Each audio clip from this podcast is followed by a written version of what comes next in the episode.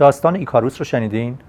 تو افسانه های یونان ایکاروس و پدرش توی هزار توی در جزیره کرت زندانی شده بودن.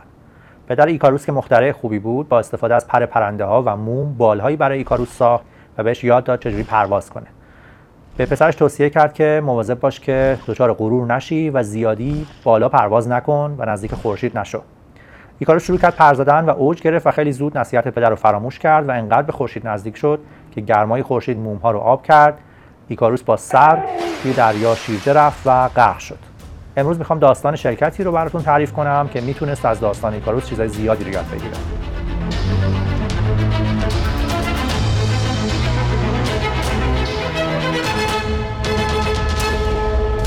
سلام من ایمان عقیلیان عضو هیئت مدیره اسمارت آپ هستم و با اپیزود پنجم از برنامه بازی اعداد امروز در خدمتتون هستیم. در برنامه بازی اعداد سعی می‌کنیم با زبان اعداد که زبان business هست شرکت های مختلف رو تجزیه و تحلیل بکنیم. شما می‌تونید پخش کامل این اپیزود و اپیزودهای قبلی رو در کانال Smart Ventures در آپارات ببینید. می‌تونید account های شبکه اجتماعی ما من جمله توییتر ما رو دنبال بکنید و اونجا کامنت ها، نظرها، پیشنهادها و سوالاتون رو برای ما بفرستید. و لازم می‌دونم که از منصور محسنی و مجید الهی عزیز همکارام تو اسمارت آپ تشکر کنم که بدون اونا تولید این برنامه برای ما ممکن نبود. اما WeWork چیه و چیکار می‌کنه؟ WeWork شرکتی است که فضای کار اشتراکی یا coworking space میده. به این معنی که شما می‌تونید یه میز کاری اجاره بکنید می‌تونید قرارداد هفتگی، ماهانه، سه ماهه، شش ماهه ببندید. قراردادهای اجاره خیلی انعطاف پذیری داره. می‌تونید یه چند تا میز کاری، یه دفتر کوچیک، یه نیم طبقه، یه طبقه یا هر چیزی که کار شما ایجاب می‌کنه رو اجاره بکنید. اگر کارتون داره توسعه پیدا می‌کنه میزهای بیشتری رو در اختیار بگیرید. فضای کار اشتراکی داره فضای اشتراکی مثل اتاق جلسه مثل لابی فضای گپ زدن آشپزخونه برای خوردن غذا و گرم کردن غذا قهوه نوشیدنی های مختلف. و خلاصه اون چیزی که نسل جوون امروز توی فضای کاری ازش انتظار داره که وجود داشته باشه رو فراهم می‌کنه. کاری که شرکت وی ورک می‌کنه اساسا کار جدیدی نیست. از دهه 80 میلادی یا حتی قبل از اون شرکت هایی بودن که فضای کار اشتراکی یا دفاتر کاری مبله شده رو با قراردادهای کوتاه مدت ارائه می‌کردن و الان هم برند های مختلفی مثل Regus، لیو، Workspace Group، Office Group، Servcorp، MWD و MWB و برند چینی Ucommune دارن این کار رو انجام میدن. شرکت IWG که brand Regus رو داره سهامش توی بورس لندن شناوره و قابل خرید و فروشه و خوشبختانه چون توی بورس می‌تونیم بریم اعدادش رو بخونیم این شرکت سال گذشته 2.5 میلیارد پوند فروش داشته. دو یک دهم میلیارد پوند هزینه درآمد یا کاست آف رونیوش بوده و حدود 100 میلیون 100 میلیون پوند سود داشته و ارزش شرکت توی بورس حدود 3.5 میلیارد پونده. اگه نسبت های مالیش رو نگاه بکنیم نسبت ارزش شرکت به فروشش حدود 1.3 برابره و ارزش شرکت به سودش حدود 36 برابره. اگه با این نسبت ها یعنی بریم سراغ عدد فروش و با نسبت یک و نیم بخوایم شرکت WeWork رو ارزش گذاری کنیم با توجه به تخمین درآمدی حدود 3 میلیارد دلاری که برای سال 2019 داره ارزش شرکت چیزی حدود 4 تا 5 میلیارد دلار خواهد بود. ادم نومن در سال 1979 در اسرائیل به دنیا اومد و در 21 سالگی به آمریکا مهاجرت کرد. شانس خودش رو در business های مختلفی امتحان کرد و مدتی تلاش داشت که یه business ی در حوزه پوشاک کودکان راه بندازه که خیلی تو اون موفق نبود. سال 2008 با دوستش مک‌کلوی متوجه یه طبقه خالی تو ساختمانشون شدن و ایده‌ای داشتن که با صاحب ملک مذاکره کنن و این طبقه رو نونوارش کنن رنگی بزنن و به افراد اجاره بدن و یه پولی از این کار در بیارن. business ی با برند Green Desk رو را میندازن این فضا رو اجاره میدن. صاحبخونه علاقمند میشه و این business رو ازشون می‌خره و یه پول مختصری از این راه اندازی این business به دست میارن. بعد از تجربه نسبتا موفقی که ادم و میگل در راه اندازی و فروش business Green Desk داشتن تو سال 2010 تصمیم می‌گیرن که همین business راه اندازی فضای کار اشتراکی رو این بار جدیتر و در مقیاسی بزرگتر دنبال بکنن.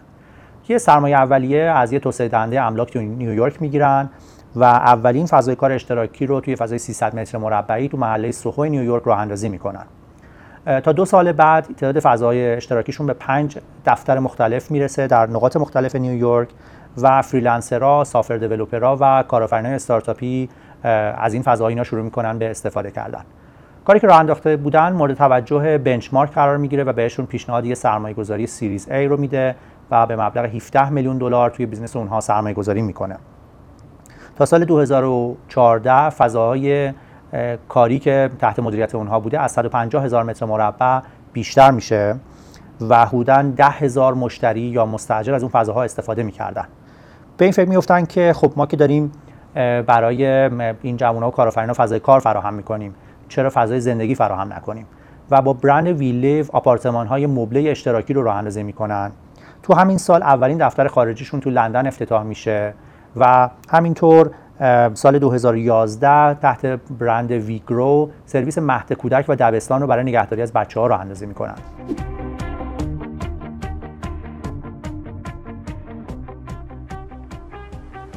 از بدو تأسیس WeWork با سرعت سرسام‌آوری مشغول توسعه بوده. سال 2010 فقط دو تا دفتر کاری داشتن و حدود 450 عضو یا مستاجر. تو سال 2014 این عدد به 23 دفتر کاری تو 8 تا شهر مختلف می‌رسه. سال 2016 110 location مختلف در 34 شهر و در نیمه اول سال 2019 530 location مختلف در 111 شهر دنیا حدود 30 کشور مختلف و تعداد ممبرها یا مستاجرها به 530 هزار نفر رسیده. تو سال 2017 از ادم نومن دعوت میشه که به عنوان سخنران ویژه جشن فارغ التحصیلی به دانشگاه بارو کالج بره و از رازهای موفقیت خودش در کارآفرینی پرده برداره. و این ور اونور ادم نومن رو زیاد می‌بینیم به عنوان یه سلبریتی به عنوان کارآفرین سلبریتی مشغول سخنرانی و مصاحبه کردن. این سرعت توسعه نجومی ممکن نبود مگر به کمک هنرمندی ادم نومن و همراهی سرمایه گذارا برای تزریق رقم های بسیار بزرگ توی این شرکت. فقط تا سال 2015 توی 6 7 راوند مختلف حدود 2 میلیارد دلار توی شرکت ویورک تزریق سرمایه شده بود. سال 2017 با ورود سافت بانک ژاپن اعداد یه تغییر بسیار عجیبی می‌کنه و فقط تو همین سال 4.5 میلیارد دلار روی ارزش گذاری 21 میلیارد دلاری شرکت افزایش سرمایه میده. در مجموع تا امسال حدود 14 میلیارد دلار پول توی شرکت WeWork تزریق شده و آخرین ارزش گذاری بخش خصوصی یا round private اون 47 میلیارد دلار بوده. اگر بخوایم business فضای کار اشتراکی رو از نظر مالی تحلیل بکنیم چجوری باید این کار رو انجام بدیم؟ یه نگاهی بندازیم ببینیم ماهیت این business چیه. شما برای اینکه بتونید فضای کار اشتراکی بزنید باید بگردید لوکیشن مناسب پیدا بکنید. بعد با مالک اون ساختمون ها وارد مذاکره بشید قرارداد ببندید. احتمالا یه زمان تنفس می‌گیرید ازشون که فرصت داشته باشید ساختمون رو برای اجاره آماده بکنید. بعد باید وارد کار طراحی، نوسازی، دکوراسیون و خلاصه زیبا کردن و آماده کردن اون فضا برای استفاده بشین و بعد شروع کنید به بازاریابی کردن و کم کم قراردادهای اجاره حالا کوتاه مدت، یه ماهه، سه ماهه، شش ماهه و غیره ببندید و فضا رو اجاره بدید. از نظر مالی و حسابداری اگه نگاه بکنیم شما یه فعالیت هایی داری پیش از اینکه قرارداد رو ببندید بعد قرارداد رو با مالک ساختمون میبندید و در واقع بهش تعهد بلند مدت برای اجاره می‌دید یعنی یه جریان هزینه رو شما از اون سال و سالهای آتی احتمالا یه افزایش اجاره سالانه رو هم در نظر می‌گیرید که تو کیس ویورک بودن متوسطش سالی 4 درصد افزایش اجاره است. یعنی یه جریان هزینه شما در آینده دارید و یه تعهدایی رو ایجاد کردید. بعد باید یه هزینه ای بکنید برای طراحی و نوسازی و زیباسازی اون فضا و هزینه برای marketing و معرفی این فضا به مستاجرهای بالقوه که آشنا بشن و بیان فضا رو ببینن و اجاره بکنن. و کم کم قراردادهای اجاره رو میبندید و درآمدها شروع میشه. حالا شروع می‌کنیم به گرفتن این اجاره ها ولی چون قراردادهای اجاره قراردادهای کوتاه مدت و انعطاف پذیری هستند و اونها تعهد بلند مدت به شما نمیدن احتمالا اینها یه نوسانات و فلاکچویشنی دارن. به شرط این کار منفعت اقتصادی داره برای شما که اون هزینه های اجاره که در طول زمان باید انجام بدید اون هزینه های اولیه‌ای که برای طراحی و نوسازی و زیباسازی اون فضا باید انجام بدید.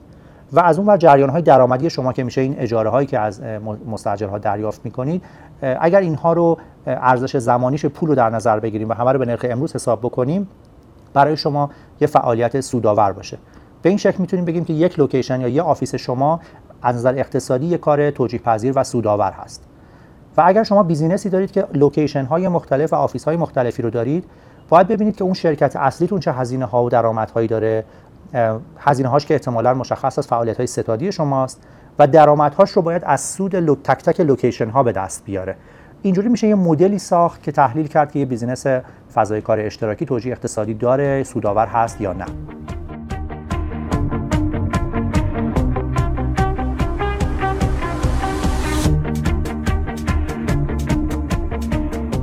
بریم سراغ صورت سود زیان شرکت ویورک و نگاه دقیقتری به اعداد داشته باشیم.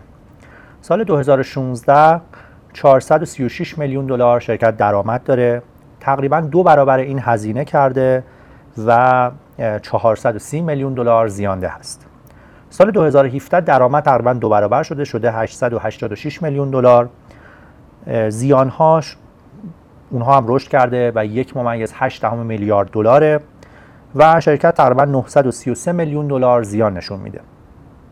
سال 2018 درآمد شده 1.8 میلیارد دلار. زیان ها 3.5 میلیارد دلاره. هزینه ها ببخشید 3.5 میلیارد دلاره و زیان شرکت 1.9 میلیارد دلار. سال 2019 در نیمه اول سال شش ماهه اول درآمد 1.5 میلیارد دلار هزینه ها 2.9 میلیارد دلار و زیان شرکت نزدیک به یک میلیارد دلار هست. پس در سال 2019 احتمالا درآمد چیزی نزدیک به 3 میلیارد دلار خواهد بود. هزینه ها حدود 6 میلیارد دلار و شرکت حدود 2 میلیارد دلار پول از دست خواهد داد. نگاهی بندازیم به اعداد ترازنامه ویورک تو مقطعی که فایل اسمانش رو ثبت کرده. حدود 2.5 میلیارد دلار شرکت وجوه نقد یا معادل وجه نقد داره. حدود 3 میلیارد دلار دارایی هایی که در کوتاه مدت می‌تونه اونها رو به پول نقد تبدیل بکنه. حدود 6.7 میلیارد دلار دارایی و ملک داره. اما عدد خیلی جالب این عدد 25 میلیارد دلار بدهی های شرکت هست. یعنی تعهدات اجاره ای که برای خودش درست کرده و قراردادهای اجاره ای که درست کرده 25 میلیارد دلار تعهده که رقم بسیار بزرگیه. تو سالهای اخیر شاهد این بودیم که شرکت هایی که وارد بورس شدن ساختارهای حاکمیتی غیر متعارفی داشتن. مثل اینکه سهام ها به class A، class B، class C دسته بندی بشن و صاحبان این سهام ها حق رأی متفاوتی داشته باشن. یا اینکه founder یا مؤسس شرکت یه حق رأی بسیار بسیار بالایی داشته باشه. تو case Lyft هم دیدیم که دو تا co-founder ها با اینکه درصد کمی از مالکیت شرکت داشتن اما عملا کنترل شرکت رو در اختیار داشتن. این ساختارهای غیر متعارف توی شرکت WeWork تعریف های جدیدی پیدا می‌کنه. خب ادم نومن یه حق رأی 20 برابری رو برای سهام خودش قائل بوده و این به این معنیه که حتی بعد از عرضه سهام عمومی تقریبا او به تنهایی می‌تونه تمام تصمیمات شرکت رو بگیره. حتی می‌تونه تمام اعضای هیئت مدیره رو اخراج بکنه و اعضای هیئت مدیره جدید رو منصوب بکنه. در حالی که یکی از کارهای اصلی هیئت مدیره اینه که بتونه مدیر عامل منصوب بکنه و در صورتی که از عملکرد مدیر عامل راضی نیست مدیر عامل جدیدی رو جایگزینش بکنه. بندی رو توی قراردادها دیده بودن که در صورت فوت عدم نومن یا معلولیت او و اینکه نتونه کار مدیر عاملی رو ادامه بده کمیته متشکل از ربکا نومن همسر او می‌تونه جانشین او رو انتخاب بکنه. و این تقریبا در شرکت ها بی سابقه بوده که همسر فاوندر بتونه مدیر عامل بعدی رو انتخاب بکنه. To the south, I present to you Elizabeth, your undoubted queen. بعد پای ربکا نومن همسر ادم رو در جاهای مختلف business می‌بینیم. او title مدیر برند رو داره. مدیر عامل اون business کودکستان و مهد کودک WeGrow هست. برادر همسر او هم توی business نقش پررنگی داره و چند تا دیگه از بستگان. یعنی کم کم رد پای خانواده گسترده رو داریم می‌بینیم که خیلی کنترل business WeWork رو در اختیار دارن. ادم نومن تو سالهای اخیر یه خط اعتباری 500 میلیون دلاری از بانک ها می‌گیره با گرو گذاشتن سهام شرکت WeWork با این پول بزرگی که در به دستش میاد ساختمون و ملک می‌خره و این ساختمون ها رو مجددا اجاره میده به WeWork و منفعت شخصی می‌بره از این کار. توی فایل اسمان مشخص میشه که ادم برند We رو به صورت شخصی ثبت کرده و بعد یه قرارداد licensing بسته با شرکت و برای اینکه به شرکت اجازه بده از برند We استفاده بکنه 6 میلیون دلار دریافت کرده. اگه ساختار شرکت های تابعه رو نگاه کنیم با یه اسپاگتی پیچیده ای از شرکت های تابعه و زیر مجموعه و غیره و غیره مواجه میشیم که وکلا و حقوقداران از ساعت ها وقت بذارن تا بفهمن که این ساختار چگونه هست. رد پای این تعارض منافع در جای جای مدیریت ادم نومن و business WeWork دیده میشه. سال 2019 سال عجیب و پرتلاطمی برای WeWork بود. اوایل سال اسم شرکت رو رسما از WeWork به The We Company تغییر دادن. احتمالا به خاطر که می‌خواستن با این برند We های مختلف و شرکت های زیر مجموعه مختلفی رو launch بکنن. صحبت از این بود که SoftBank تمایل داره که 16 میلیارد دلار دیگه پول به شرکت تزریق بکنه که تقریبا یکی از بزرگترین افزایش سرمایه های تاریخ می‌شد اگر این اتفاق میافتاد.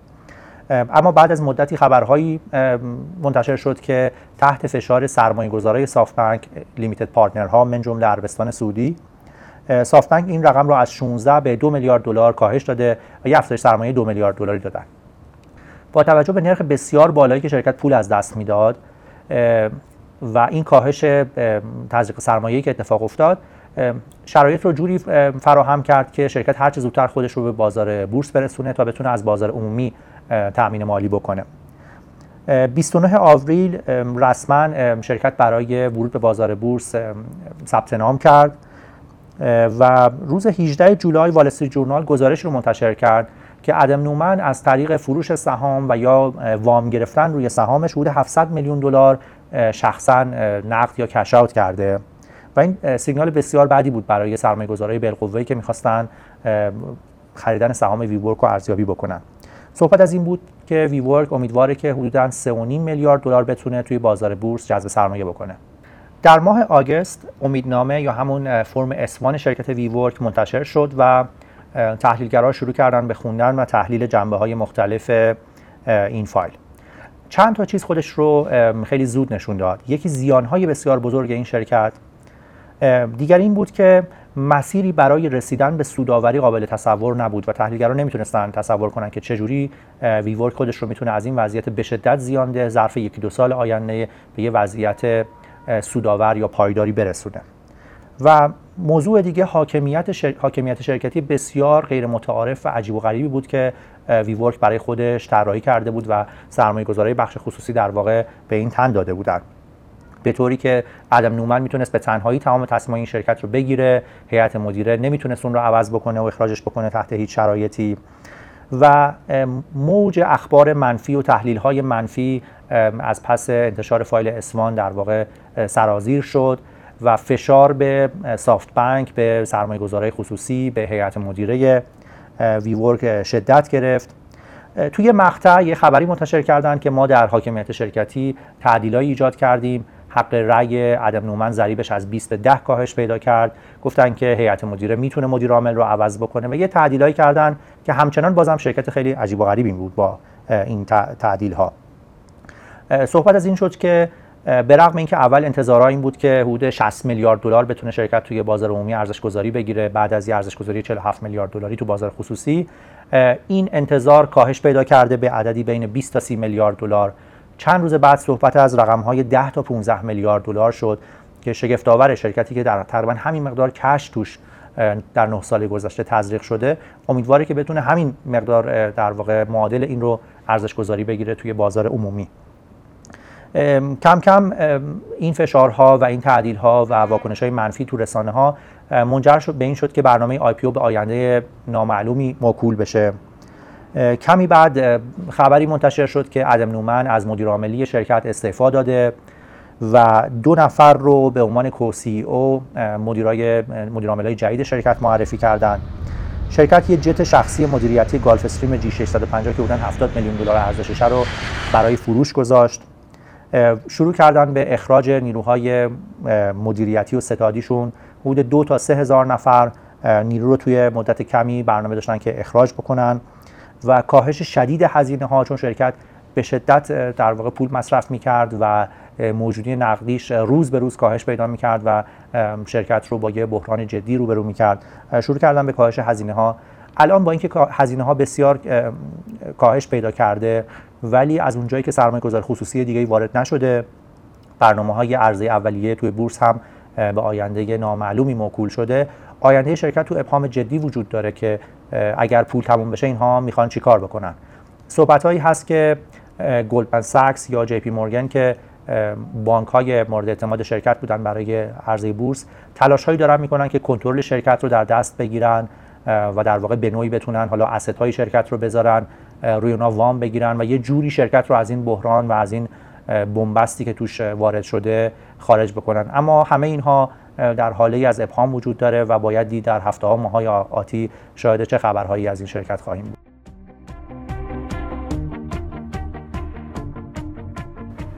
هنوز داستان شرکت وی ورک به آخر خودش نرسیده و در ماهها و سالهای آتی باید ببینیم که چه اتفاقاتی خواهد افتاد. اما اینها سوالاتی هست که الان ذهن منو مشغول می‌کنه. چرا سرمایه گذاره خصوصی حاضر شدن که با این ارزش گذاری های نجومی تو افزایش سرمایه این شرکت شرکت بکنن. چطور حاضر شدن که این ساختار حاکمیت شرکتی عجیب و غریب و غیر متعارف و ریسکی رو بپذیرن و با خواسته های عدم نومن را بیان؟ آیا اونها نمی‌دونستند که چه تعارض منافع های مختلفی توی این شرکت در جریانه؟ و حتی اگر از بحث سرمایه خصوصی و منافع اونها بگذریم میشه به این سوالا فکر کرد که آیا جور دیگه ای نمی‌شد این شرکت رو تامین مالی کرد؟ آیا ساختارهای دیگه رو نمی‌شد پیدا کرد که شرکت سالمتر و قویتری رو بسازه. من فکر می‌کنم که میشه. اگر به های رقابتی ویورک نگاه بکنیم نرم افزار بخشی از اون هست برندینگ بخشی از اون هست. طراحی و هنر ساختن فضاهای کار اشتراکی خوب و اجاره دادن اونها اینا همه توانمندی های شرکت WeWork ه.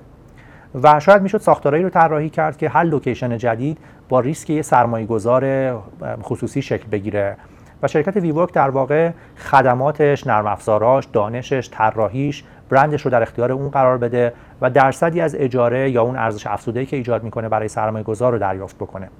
اون موقع شرکت می‌شد با هزینه های بسیار کمتر، ریسک خیلی خیلی پایینتر و از لحاظ مالی شرکت قویتر در واقع شکل بگیره و با یه بنیه قوی بتونه ریشه بدونه و توسعه پیدا بکنه. احتمالا سرعت رشدش اون چیزی که الان شده نمی بود و سرعت رشد خیلی کنتری رو تجربه می کرد. و احتمالا هیچ وقت هم نمی‌تونست ارزش گذاری های ده ها میلیارد دلاری رو تجربه بکنه. شاید یه شرکت جمع و جور دو سه میلیارد دلاری ولی یه شرکت خیلی پایدارتر و قویتر و حتی سودآور می‌تونست باشه. اینا سوالاتی است که باید بهش فکر کرد و فکر می‌کنم داستان ویورک اتفاقاتی که برای اون افتاده اعدادش و عمل کردش خوراک خیلی خوبی برای فکر کردن و چالش و تحلیل به ما میده. تا برنامه بعدی با ما همراه باشید.